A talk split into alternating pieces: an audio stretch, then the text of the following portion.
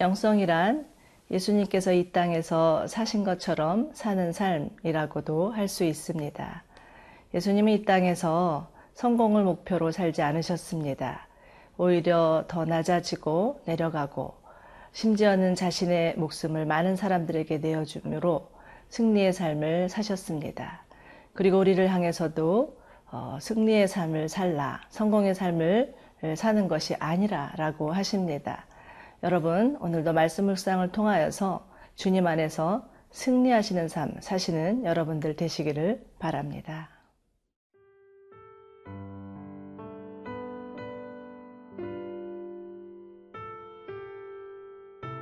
이사야 14장 12절에서 23절 말씀입니다.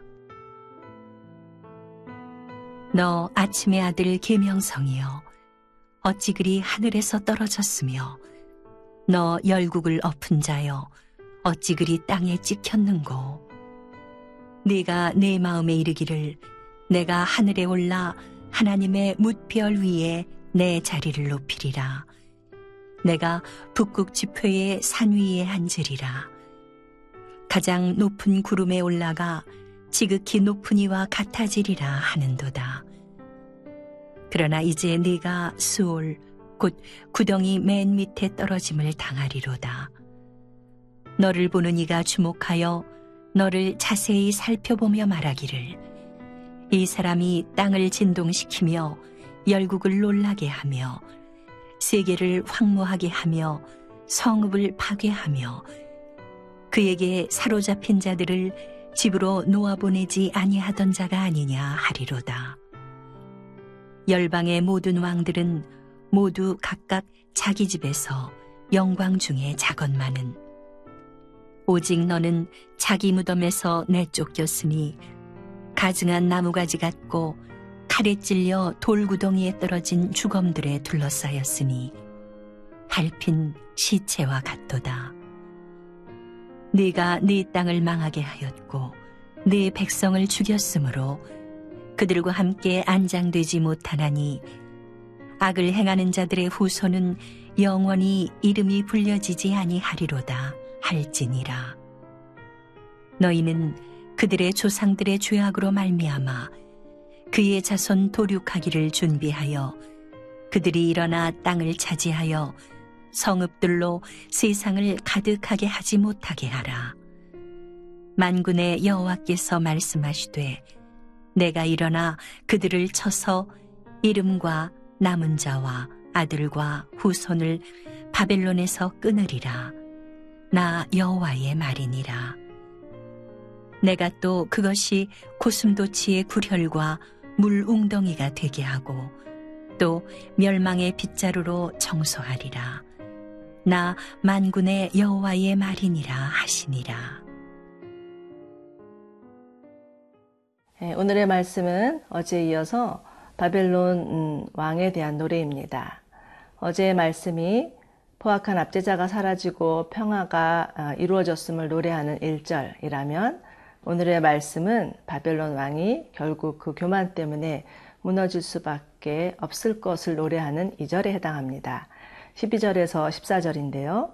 너 아침의 아들 김영성이여 어찌 하늘에서 떨어졌으며 너 열국을 엎은 자여 어찌 그리 땅에 찍혔는고 내가 내 마음에 이르기를 내가 하늘을 올라 하나님의 뭇별 위에 내 자리를 높이리라. 내가 북극 지폐의 산 위에 앉으리라. 가장 높은 구름에 올라가 지극히 높은 이와 같아지리라 하는도다. 하나님은 지금 바벨론 왕을 향해서 아침의 아들 계명성이라고 칭하십니다. 계명성은 새벽녘 동쪽 하늘에 뜨는 밝은 별인데요.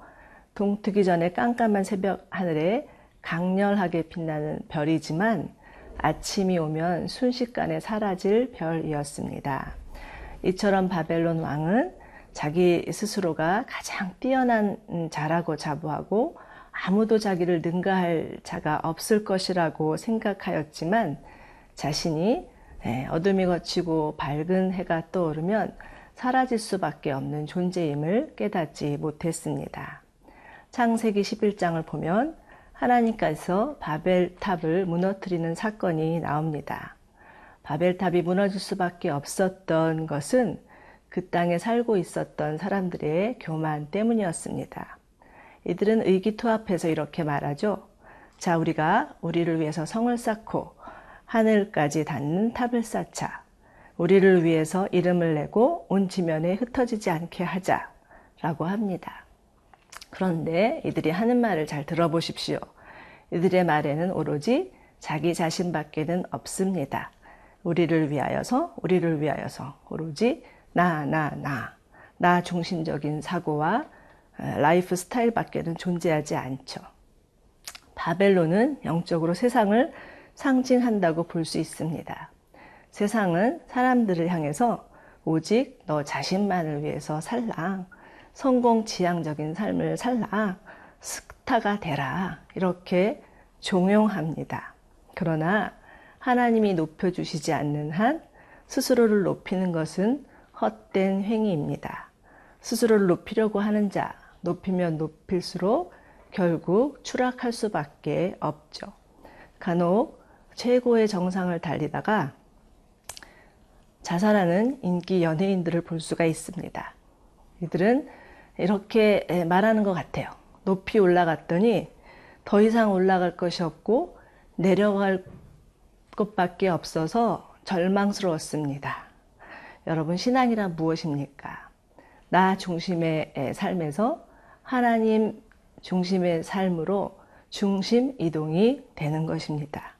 전에는 오로지 자기밖에 모르고 살았으나 하나님을 만나고 나니 하나님이 보이고 하나님뿐만 아니라 다른 사람들이 보이기 시작해서 이제는 하나님이 원하시는 삶을 살고 싶어지는 것입니다.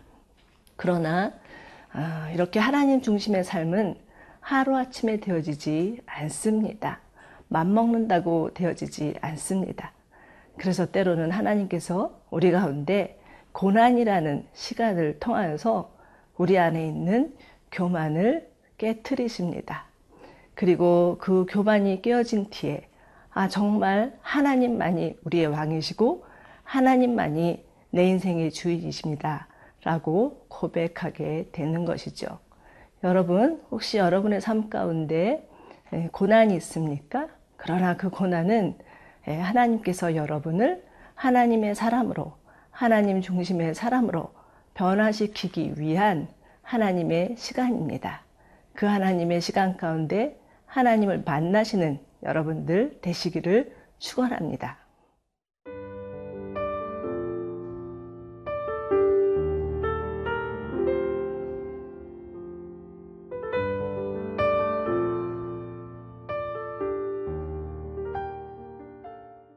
하늘 높은 줄 모르고 높아지려고만 했던 바벨론 왕은 아, 추락하는 데는 날개가 없다는 말처럼 완전히 밑바닥으로 떨어지고 맙니다.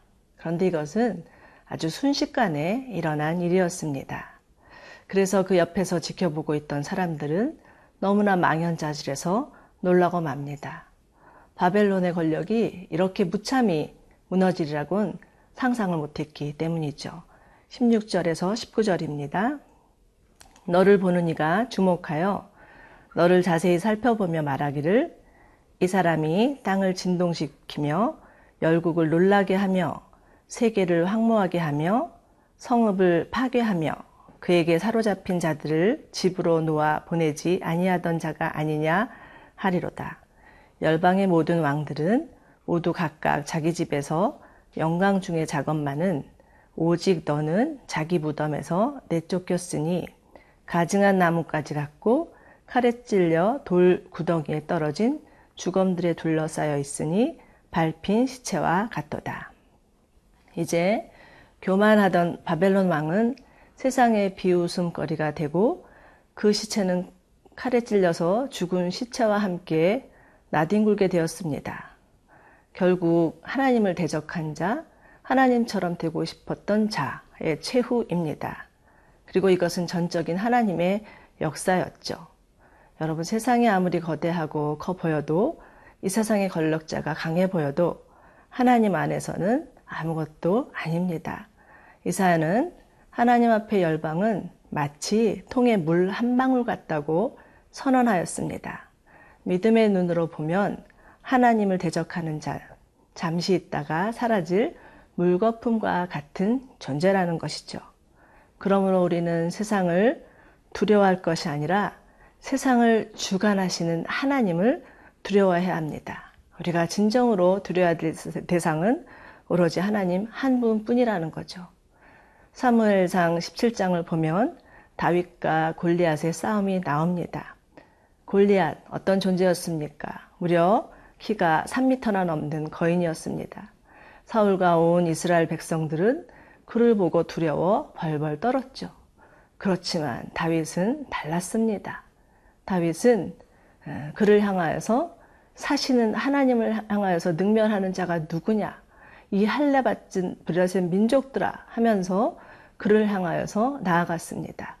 다윗에게 가지고 있었던 것은 물맷돌 다섯 개밖에 없었지만 골리앗을 향하여서 그 물맷돌을 날렸을 때 한 방에 골리앗은 무너지고 맙니다. 원샷 원킬 작전이었습니다. 어떻게 이런 일이 있었을까요? 그것은 다윗이 정말 살아계신 하나님 그 한 분과 교제하고 그분을 신뢰하는 믿음 때문이었습니다.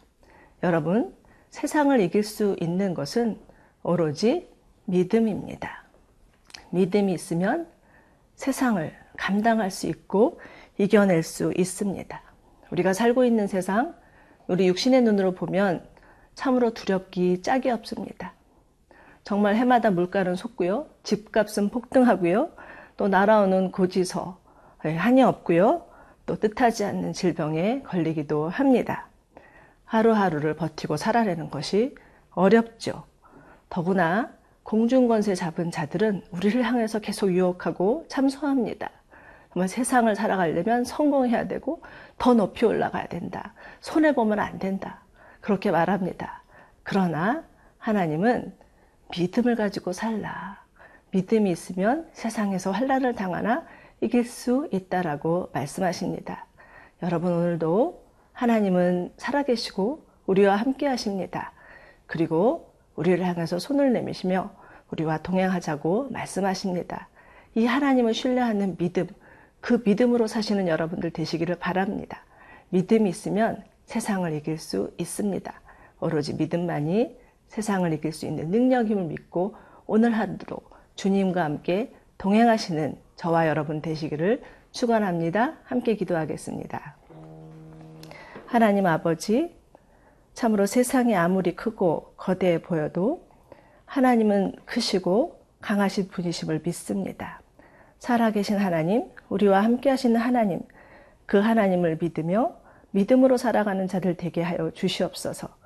믿음이 없이는 하나님을 기쁘시게 못한다고 하였으니 믿음으로 승리하는 저희 모두 되게 하여 주시옵소서. 예수님 이름으로 기도드립니다. 아멘. 영